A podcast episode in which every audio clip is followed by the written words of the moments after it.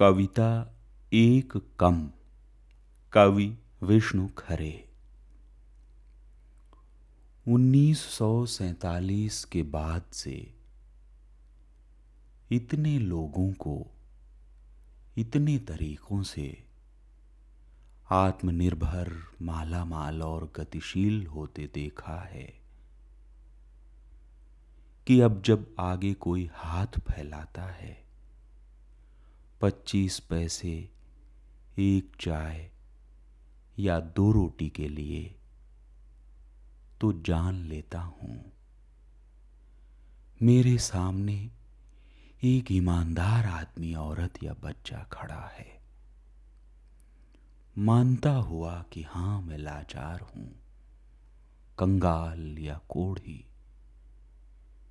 या मैं भला चंगा हूँ और कामचोर और एक मामूली धोखेबाज। लेकिन पूरी तरह तुम्हारे संकोच, लज्जा, परेशानी या गुस्से पर आश्रित। तुम्हारे सामने बिल्कुल नंगा, निर्लज और निराकांक्षी।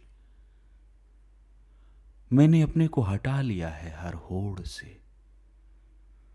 मैं तुम्हारा विरोधी प्रतिद्वंद्वी या हिस्सेदार नहीं।